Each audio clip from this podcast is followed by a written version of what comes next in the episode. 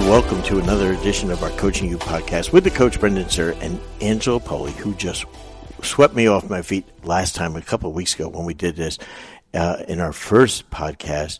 Uh, when we had conversations afterwards, he and I off air, uh, we discovered that we didn't even get to some of the things that he and I discussed beforehand. So I thought it was so important because I think these are the keys to make it work for you and uh, and and I'm I'm all in on this with Angelo of what we're trying to do here, and I I recommend for any of our coaches, business leaders, anyone that's listening, and you want to take yourself to another level, this is something you really have to investigate. So, Angelo, welcome back, first of all, my friend. Oh, thanks a million for having me, Brendan. This is great. I'm looking forward to resuming the conversation. now, the, the thing that uh, my takeaways, uh, you talked about goal setting and a review, if you would, a little bit of the winning strategy that you have with goal setting, which I think sets you apart. Yeah. So what what I try and encourage um, our listeners, audience, whoever we're working with or coaching to to take away is the highlights and, and the kind of the hundred thousand foot view of the, the most pertinent pieces to winning. And in this case, what we're really talking about is transforming your body, your performance, your life, your health. And so with goal setting, that's so critical that it's done right. Um, and in short, the piece that gets overlooked is really there is a strategy behind goal setting more than just make a list of everything you want to improve because we want to improve a lot of things, right? So whether you're an athlete on the court or whether you're a coach that's just looking to thrive in life and be fit, healthy, or maybe lose a few pounds, whatever the case may be for you personally, by having the right goals and the and the right goal setting strategy, uh, it really puts you ahead of the game in getting there. And so here's how that's done. Re reverse engineer your goals build your goals in reverse. In other words, list everything that you want to accomplish and then one at a time pull something off that list. So, hey, I want to get faster. I want to get stronger. I want to drop 20 pounds. I want to lean out. I want to have more energy. Okay, of that list, I want you to take three items off of it. Now, it doesn't mean that we're not going to get to them, doesn't mean that we're not going to work on those. It means that every person on the planet has the same resource. We have 24 hours in a day. It means that what we're going to do is we're going to allocate more of our finite resource and funnel that into specifically the goals that are our priority. Once we do that, we have better odds of moving the dial. Some people, they're genetically blessed and they can be generalists. They can do a little bit in this area, a little bit in that area, and really see progress all around.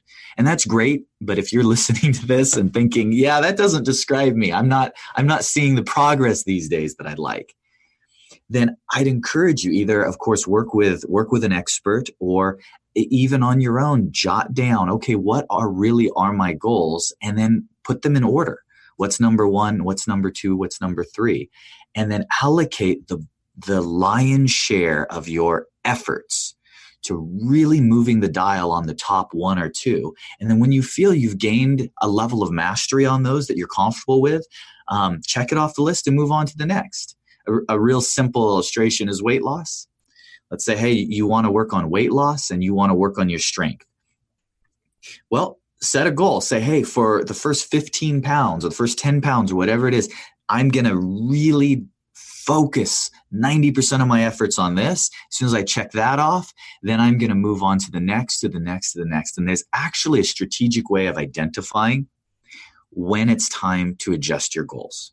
So there are a finite amount of levers that you have. Because remember, this is all about time management. And if you're listening to this, odds are you're a coach. So you know that really well, that it really boils down to time management. You just have 24 hours in a day. How are you going to use your time? So if you have a really good system in place where you say, okay, this is my priority, then set a simple goal and you can identify exactly when you need to switch goals because you're going to experience diminishing returns, unfortunately. But that is the truth.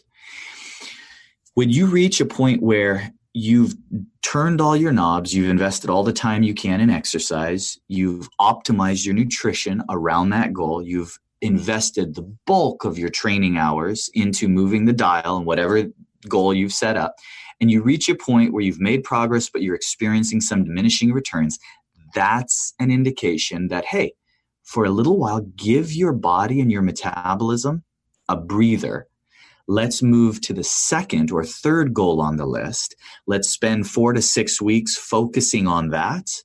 And then when you circle back around to your first goal, odds are your body will be a little bit more primed to give you progress.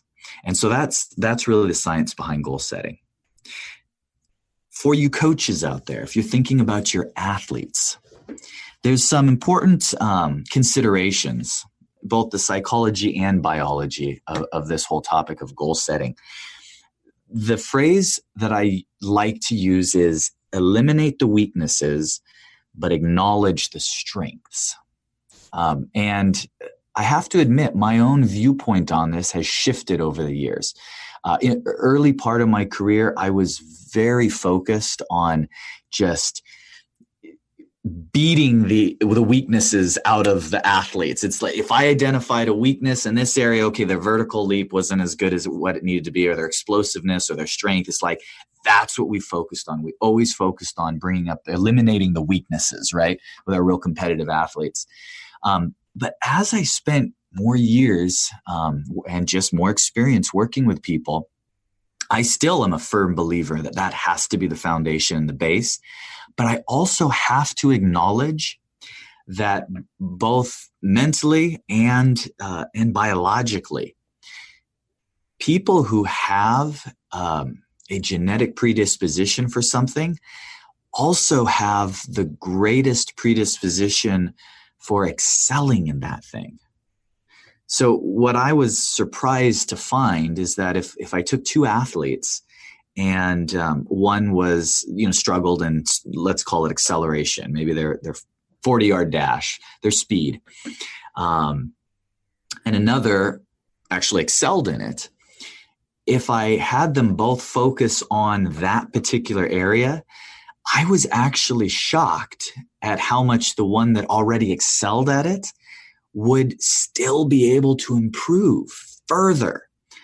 Why? Because they have a natural predisposition for it. Somebody who had tremendous upper body strength or lower body strength, when training those strengths, um, we just found abilities that they didn't know they had and this principle this carries on to you know any sport you play in all aspects because the game is and any any good coach will tell you that the, the game is is all mental right it's it's it's in your head so the same principles apply um, eliminate the weakness but always acknowledge the strength and balance that now a practical takeaway for that is there's a lot of proven psychology about group training philosophy, which is why you have athletes and competitors train in in small groups. Um, actually, we, we, there's been studies that have shown we we have so much units of attention. And when we're in a group situation, those focus attention is more outward versus strictly inward on what we're feeling. And then there's just the natural psychology of the adrenaline and competitive nature. And so what we've learned is that athletes excel when they're being they're being trained in a group and and we're being compared and challenged to to really rise to the top the problem with that is then when you go for a group training uh, model, it typically by nature lacks specificity because you can't have something different for every single person at the same time. It's just from a practical standpoint very difficult to do that. So, what I typically recommend is evaluate, baseline test, get a basic uh, read on the strengths and weaknesses of your athletes, and depending on your sport, you can make your own. Um, you can make your own list of strengths and weaknesses, and that are important to you and for their sport. And then have just two or three different models of off day training or off season training or whatever is appropriate for your circumstance. So that way they get the competitive training with their team or with other athletes and then they're assigned not just the same personal training strategy um, on their own, but something that's more unique to their strengths and weaknesses. And in, in doing so, you can really come up with with a great strategy for success for athletes. And then if you're if you're someone who's listening, just saying, you know, I really want to just set an example for my athletes or for my family or for my coworkers or employees or people in my sphere by making health a priority, but I'm not where I want to be, or I'm carrying around these few extra pounds. Um, a good goal setting strategy, especially when when combined with a little bit of consulting on it to help you really focus. Um, this is what can be accomplished. Give you perspective on realistic objectives and timeframes, and really what it takes to move the dial. Um, can can do wonders for personal accountability, which always results in progress. Progress is the greatest human motivator. When you see progress, you're ready to take the next step. You're willing to put more in. That's the key. I, I love that. That both of those have both the goal setting and the baseline testing. Uh, those were those were good. And I was going to ask you about how about the non-player, just the the coach, the business leader, the parent. You know that once, and you answered that at the end there. That was fabulous, Angelo. Uh, how about you know, fitness training, you know, you you talked to me about six, you know, categories of exercise. Could you share with that? Yeah. So, uh, probably backing up just one step because the same principle for the fitness training and six categories that we'll dive into is always around baseline testing and just like just like you said you mentioned the you know the the coach the or just someone who wants to get in better personal shape. Mm-hmm. Um, that that baseline testing, I, I, talked a lot about it last time, so I'll, I'll just yeah. be brief this time. But is really critical. It is my belief that that's the missing link in answering the question, "What should you eat?" Because here's the secret: I've I've seen every diet on the planet work. Wow. I've seen every diet work.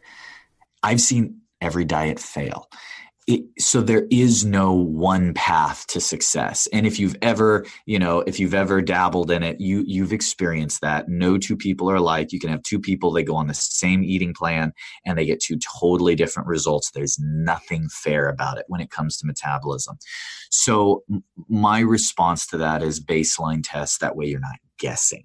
And what that means is strip out the variables have a meal plan that's calculated and you know what you're eating. You know how many calories you're eating.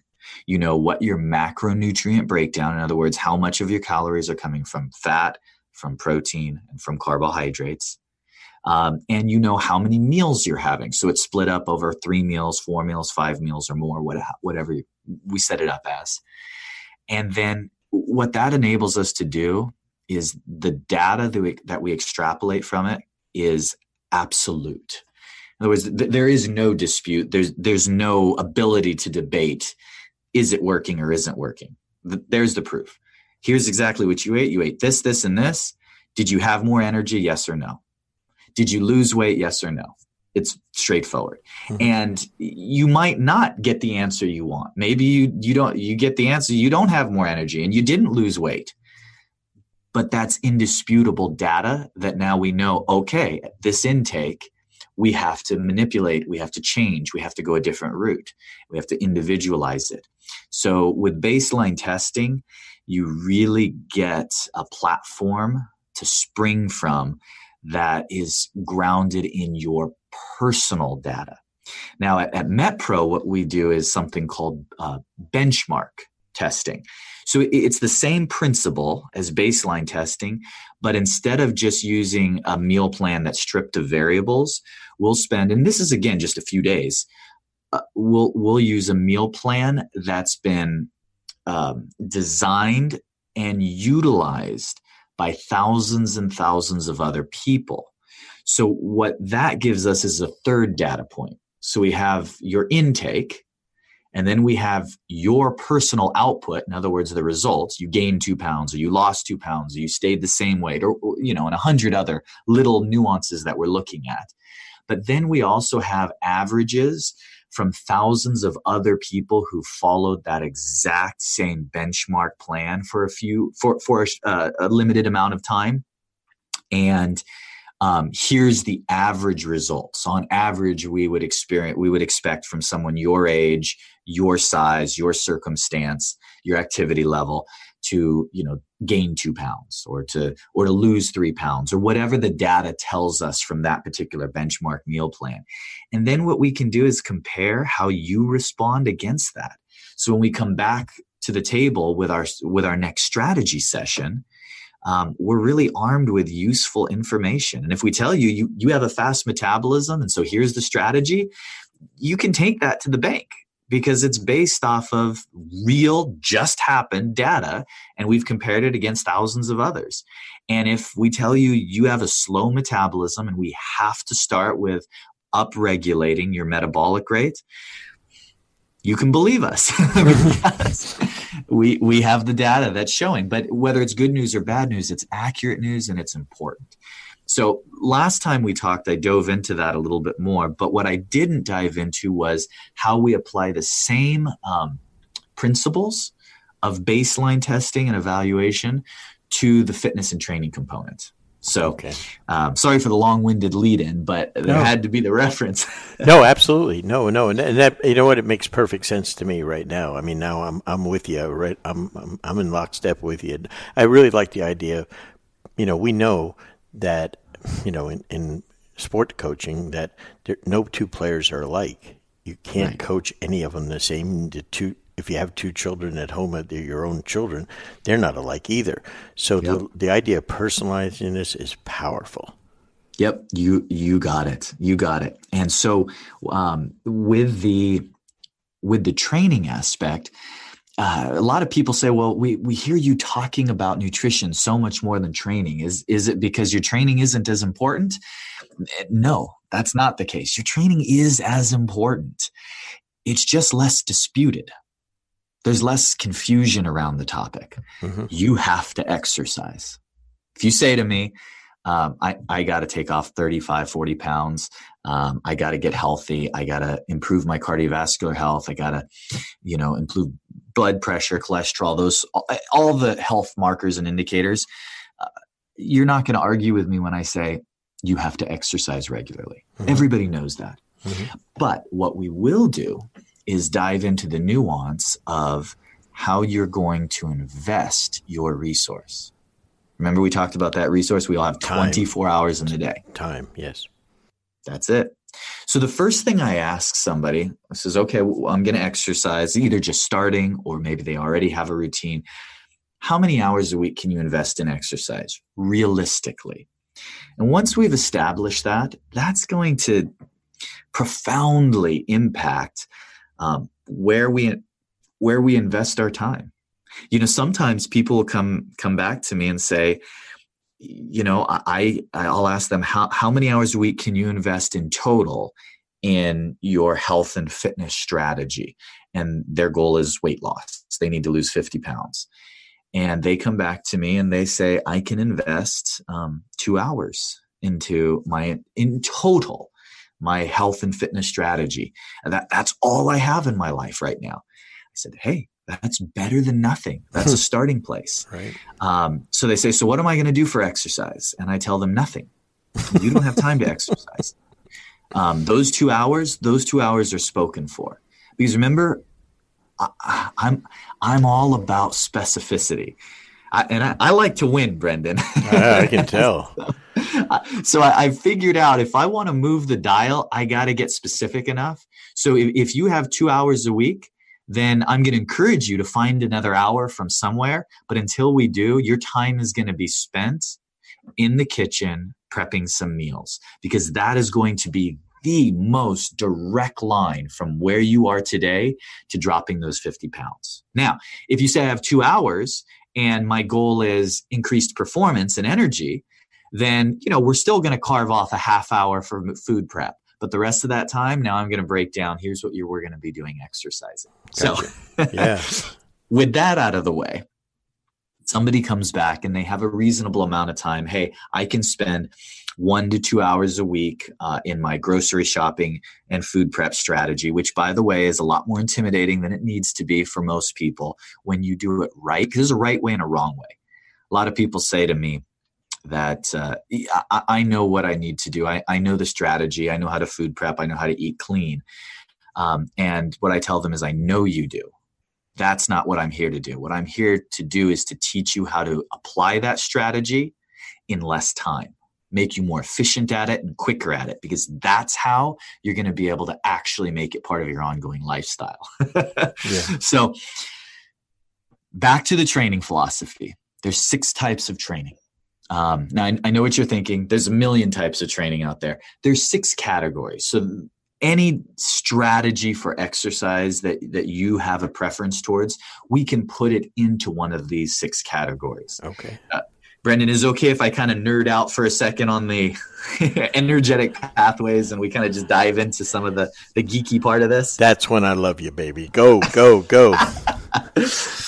so, the first um, there's six categories. There's three that i'm putting on the left side of the line and that is uh, aerobic or or a better term would just be cardiovascular mm-hmm.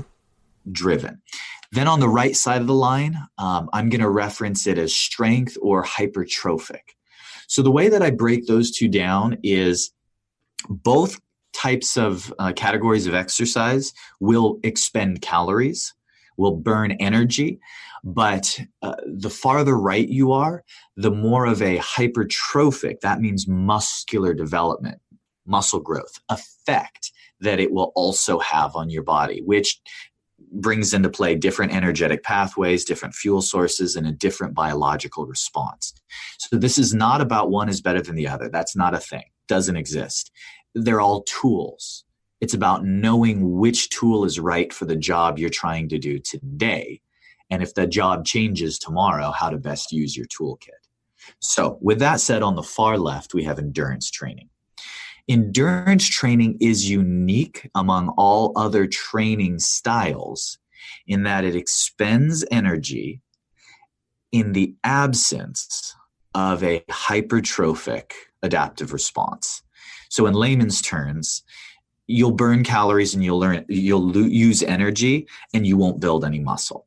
Or muscular development would be very minimal.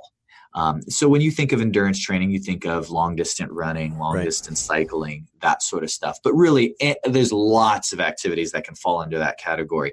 The idea is lower intensity, longer duration. Um, obviously, there's lots and lots of biological adaptations when it comes to how your body uses energy, oxidation, lipid uptake, intramuscular triglycerides. That we, we can e- even all the way down to a cellular level, we could we could geek out on. But for today's purposes, um, you burn energy and you don't build muscle. So why is that relevant? Because if somebody comes to me and says, I need to simply be a smaller person, again, there's no right or no wrong here. This is just some science. I need to be a smaller person. What's the most direct result, direct pathway to that? It would be um, to expend energy without any sort of collateral growth, even if that growth is good growth. A lot of people are all right with becoming smaller while they add a little muscle. Some people just want to become smaller. So that's where understanding what each training category and the impact on your body is relevant. It's just knowing what the tool set is. Now, pros and cons. Um, the pros is that you can burn calories, you can recover from it, um, you can do more volume, uh, and it, you do have to spend a little bit more time. So the cons is that uh, endurance training is not particularly time managed. So if you only have 25 minutes, if you do slow, uh, slow or low impact or really um, light intensity for 25 minutes, frankly, you're going to burn far fewer calories and much less energy than if you were doing a more high intensity activity. Sure. So that puts a bow on the endurance training. The next category, still on the left of the line, the next category is interval training. This is one of my favorites. And the reason it's one of my favorites is simply because I'm all about the practical. People get really uh, hyped up and excited about new science and the technicality of this impact of exercise and that. What gets me excited is lifestyle tools because I have been in this game long enough to tell you that consistency wins. Always. You know, people say, well, no, you got to be intense when you work out. If you're not consistent with your workout, you don't have the ability to graduate to intensity. Mm-hmm. You have to have the foundation first. So, what is holding people back from consistency 90% of the time is not desire, not not attitude or willpower. It's just simply they're busy. They're just so busy. You got to drop off Johnny. you got to, you know, meet the boss. Maybe maybe you uh, you know you have employees that need your attention. Maybe you have family that needs your attention. Maybe you have a job that's demanding. Maybe you're self-employed in which case you know firsthand that your boss can be a real jerk.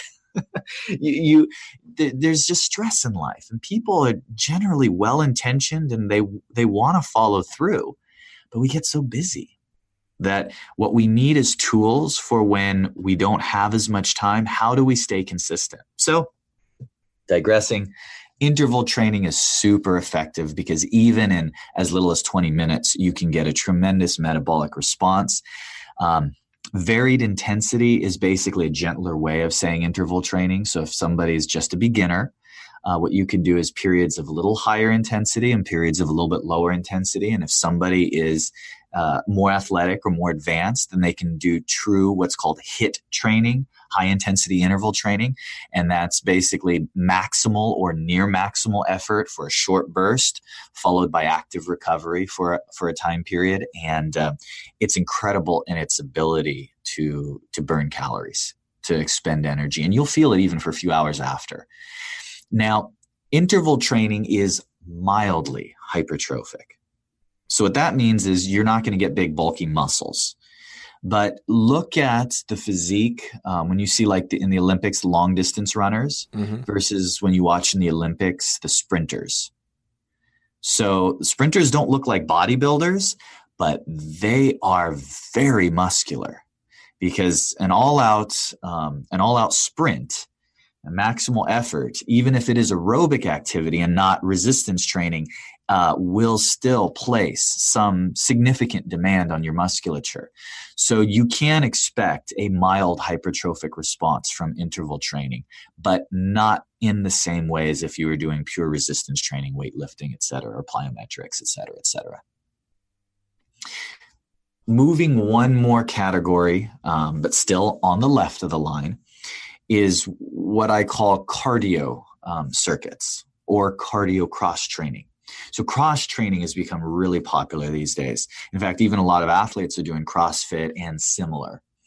Um, for cardio cross training, basically that's just a way of saying that you're doing uh, uh, circuits or cardio circuit training. You're doing circuits, but you're selecting exercises that challenge your cardiovascular system more so than your muscular system. So there's going to be less powerlifting movements in that circuit, more plyometrics, running, sprinting, rowing, etc., body weight activities. That would all fall under uh, aerobic and cardiovascular exercise for certain. Um, but there is still a hypertrophic element, especially once you get into the plyometrics. There's going to be a muscular adaptive response, um, and, and, you're going to burn calories, and you're going to actually gently encourage some muscularity. Uh, and it, it's a great option for people. The key is just understanding that what what it is that it does. So now the next category, we move to the to the right of the line. So this is where uh, I would classify an exercise style as being hypertrophic. Now, that doesn't mean that it lacks an aerobic or cardiovascular element. It just means that it's dominantly muscular development. So, the first in that category would be circuit training. So, circuit training is essentially bodybuilding moves or lifts, resistance exercise that's just done at a faster pace where you've decreased your rest interval. Mm-hmm. So there, there's really a finite number of ways you can increase intensity, uh, or rather, a better word is alter intensity within a, a, a training session. You can lift a greater load. you can do higher repetitions you can increase or change the range of motion. A real common way of doing that is you do two different exercise, different angles for the same body part or muscle group is really a, range of motion alteration technique. Um, and, and then there's a fourth way that is really among my favorite that sometimes gets overlooked. Uh, you can decrease the recovery period between exercises. Um, and that's really what circuit training is all about. It's not necessarily about picking the hardest movements or lifting the most weight. It's about going from one movement right into another, right into another, right into another. And what that does is it forces you to A, you have to lift much lighter weight, and B, it is very aerobic. You're going to be huffing and puffing the whole time. Um, so great balance between the two, but I would definitely still nudge it on the uh, muscular strength and endurance side of the of the line. Going one more step into that direction would be um, cross training, and that that would be basically the same as what I mentioned before, but not necessarily picking exclusively cardiovascular exercises, but picking a blend between strength training, uh, even some classic powerlifting movements, or, or even gymnastic movements combined with aerobic activities. So, as an example, very very commonly, what you'll see is deadlifts, you'll see pull ups, and then you'll see sprints or a row machine, all put into essentially a circuit. Um, and that would be a fairly common uh, CrossFit style um, breakdown uh, of cross training. And uh, there's definitely a hypertrophic element there. As you can see with people who participate in these type of sports they become very muscular. Um, that doesn't mean that it's not lack that it's lacking the aerobic cardiovascular component but uh, that that's definitely on the muscle building side of things. Then there is uh, oh, and there's one more word about that. A lot of people ask me, um, since that seems like such a great, well rounded, um, therefore time managed approach, uh, why is it that's not a recommended approach for a lot of beginners? And the answer is really it depends. Some beginners it is a good approach for, but a lot of times the movements that are included in those type of circuits require a knowledge base, a skill base that a pure beginner may have the athleticism for, but not the experience for, uh, particularly with any sort of Oly lifting, power lifting, things like that. That's something you want to work up to over time, uh, not necessarily your first day all out on. So that's just a little side note on the cross training.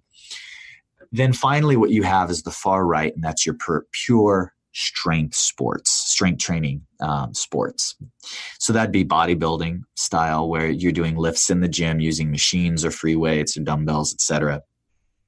Uh, followed by uh, adequate rest to let the muscles recover, so you can really go again and again with close to maximal effort on most sets.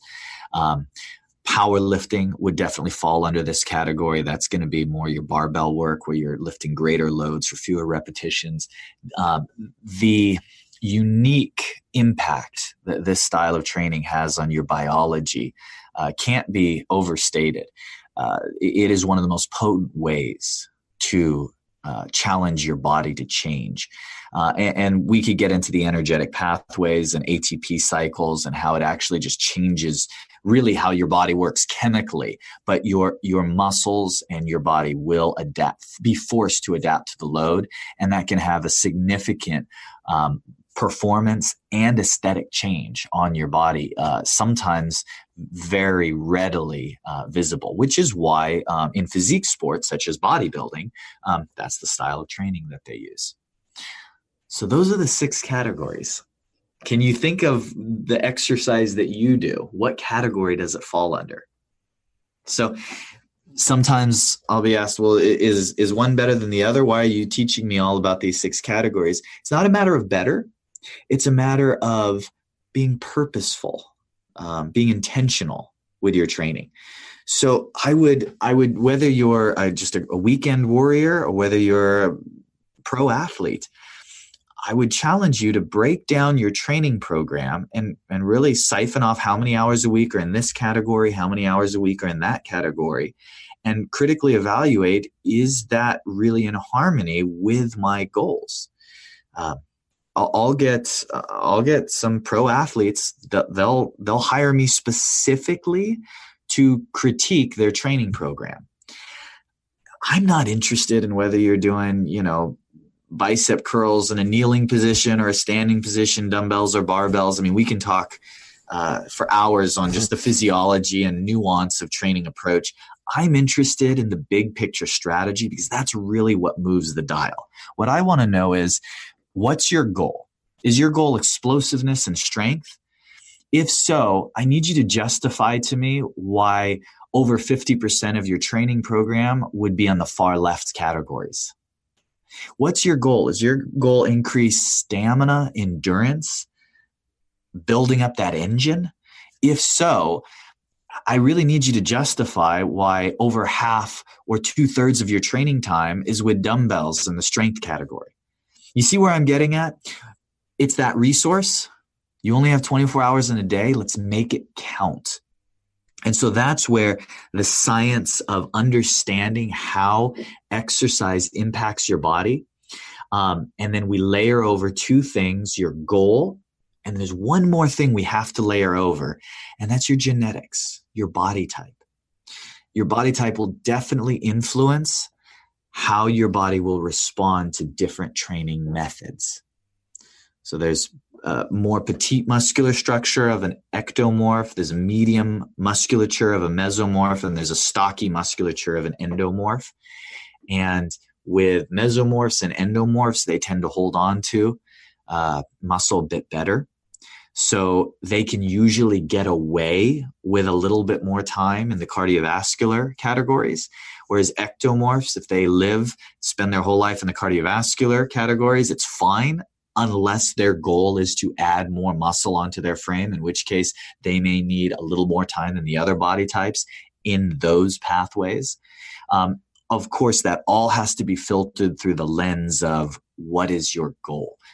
And that that's my pet peeve in the industry is recommending a strategy to someone you don't know or you don't have data on there's just there's really no basis for that. If you want it to be optimized it needs to be through the lens of who are you what's your goal what's your genetics your body type what's your schedule right? Um, and now let's put together a meaningful strategy.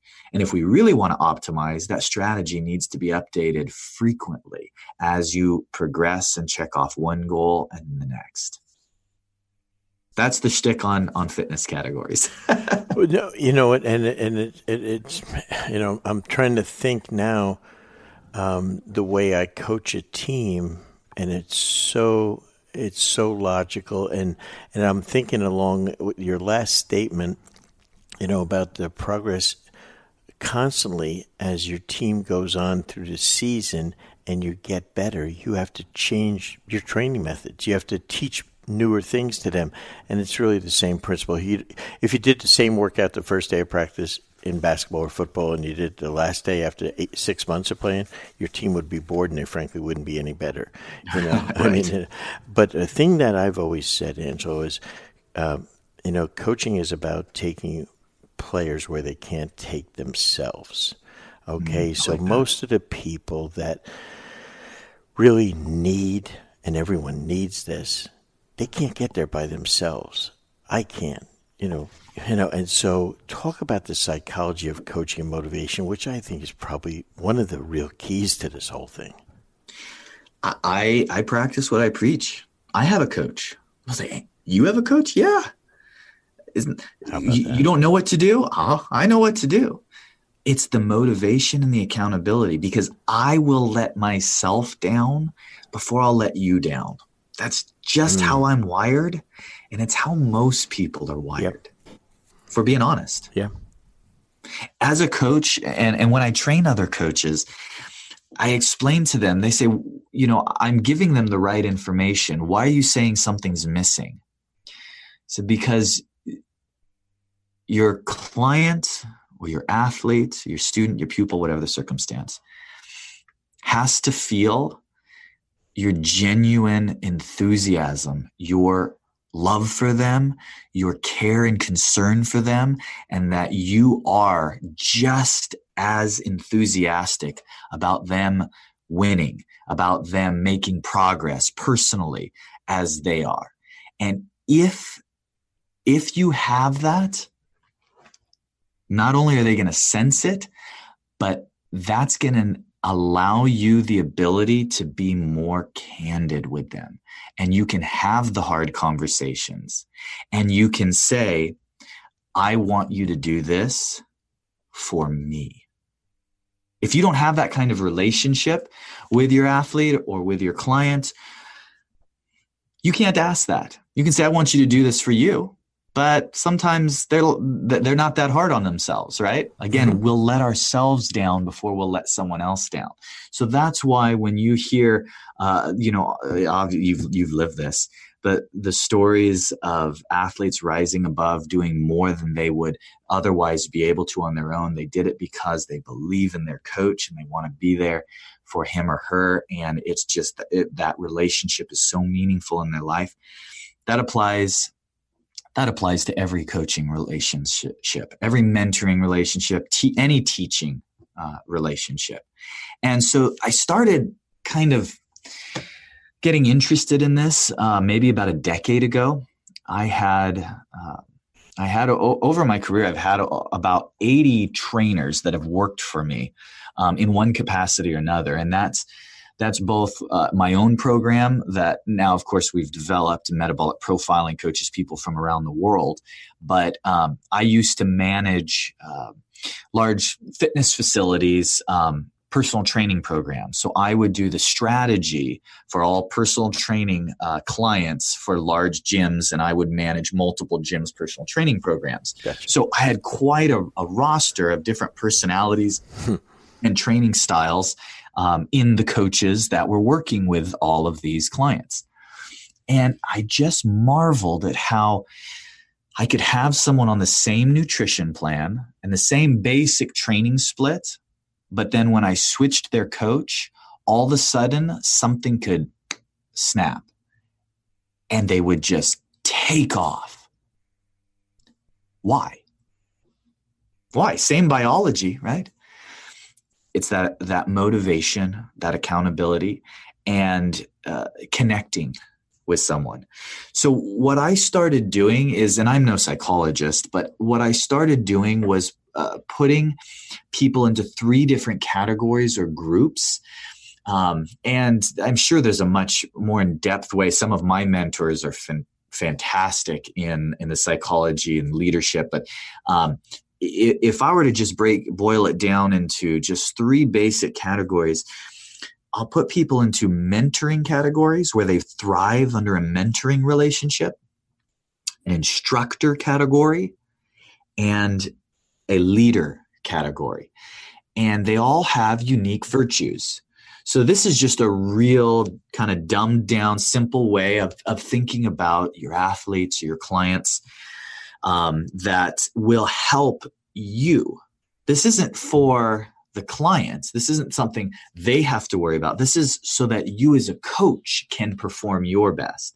So, what does it mean if we have somebody in a mentoring relationship? It means that this is someone who thrives off of a strong support system and doesn't want to let you down as a coach.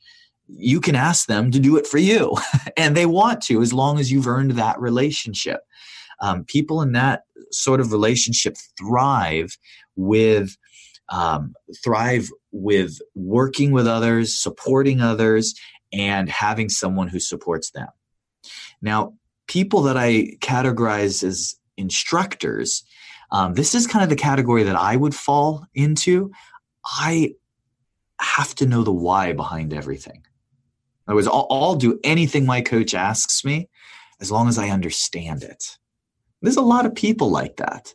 Um, and that's, I applaud when somebody asks why. That's always a good thing. Mm-hmm. So if you identify that this person or this athlete, this individual has a thirst for knowledge and they need to know, they like to know the nuts and bolts of how behind something, uh, how, how something works behind the scenes. If you can provide them with a logical, justified explanation of the strategy behind what they're doing, boy, they're all in. And so identify that in your athletes. And then there's leader types. Leader types respond very well. They hold themselves to a kind of a high standard. Um, they respond well to challenges. Throw down the gauntlet. You know, I saw you did this. Not bad. I challenge you to go the next step. They'll, they'll respond well to that. So, yeah, so if you know your audience, you're going to kind of know how to best interact with people to help provide the most support um, and the, the greatest foundation for motivation for that person. So for for the psychology of coaching, I mean, Brendan, you've been doing this for years. You've probably seen all different types. There is no right or wrong.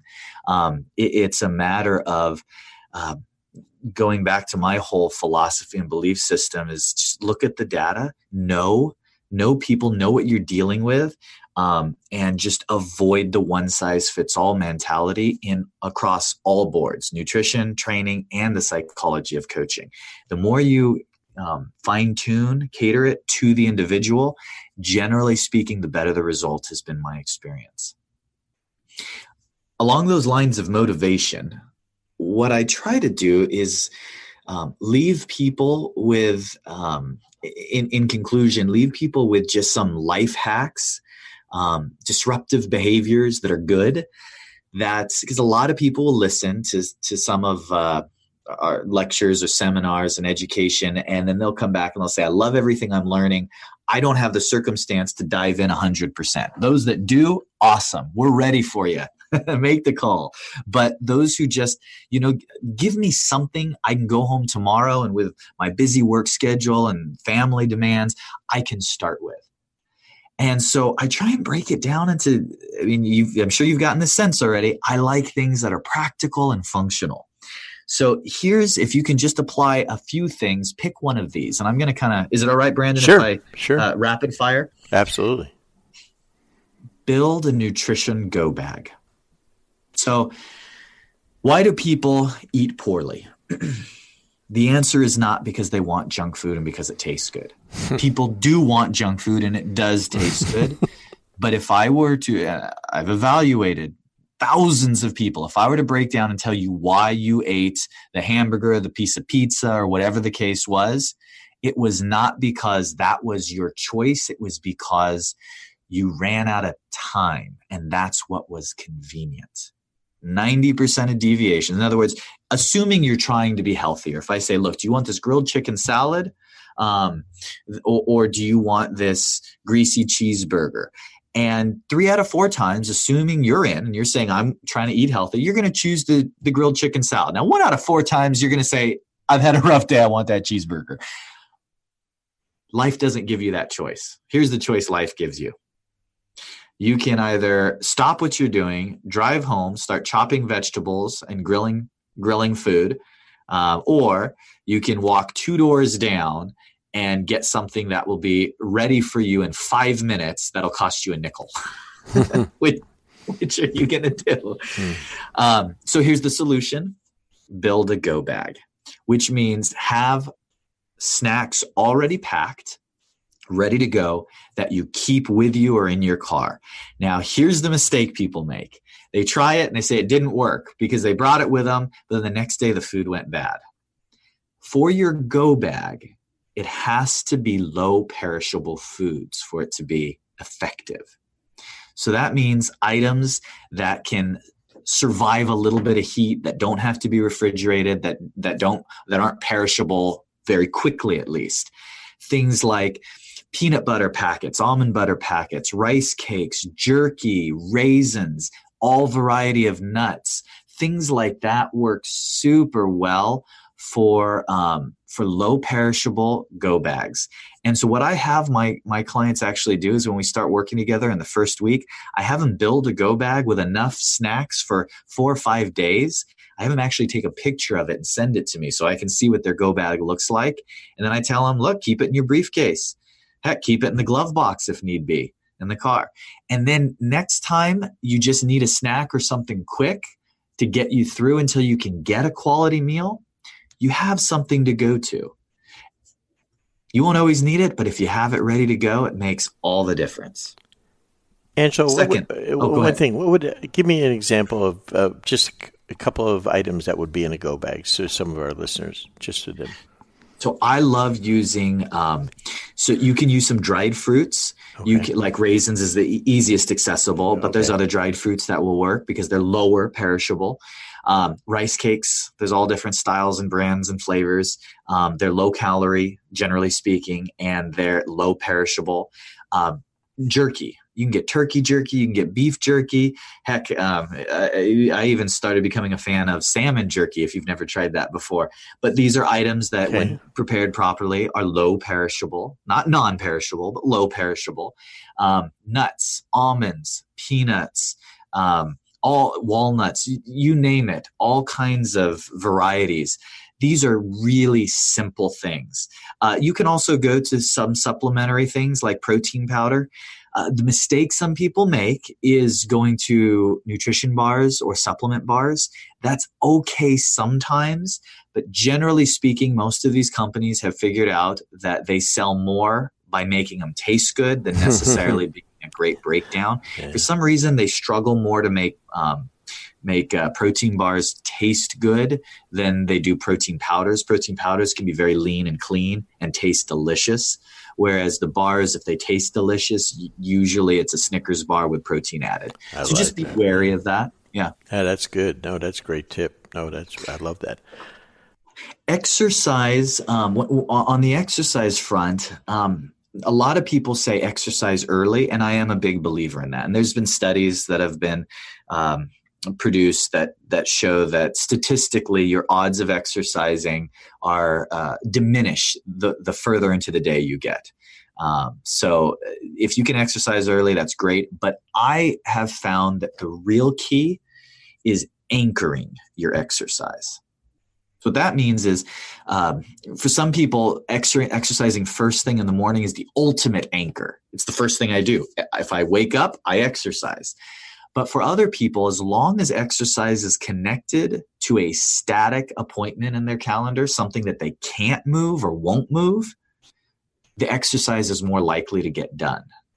In other words, um, if you pick up Johnny every day at 2:30, that's a static.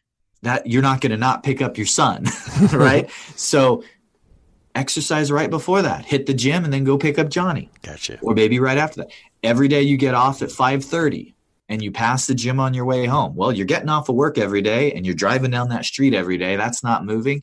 That's a great time to exercise.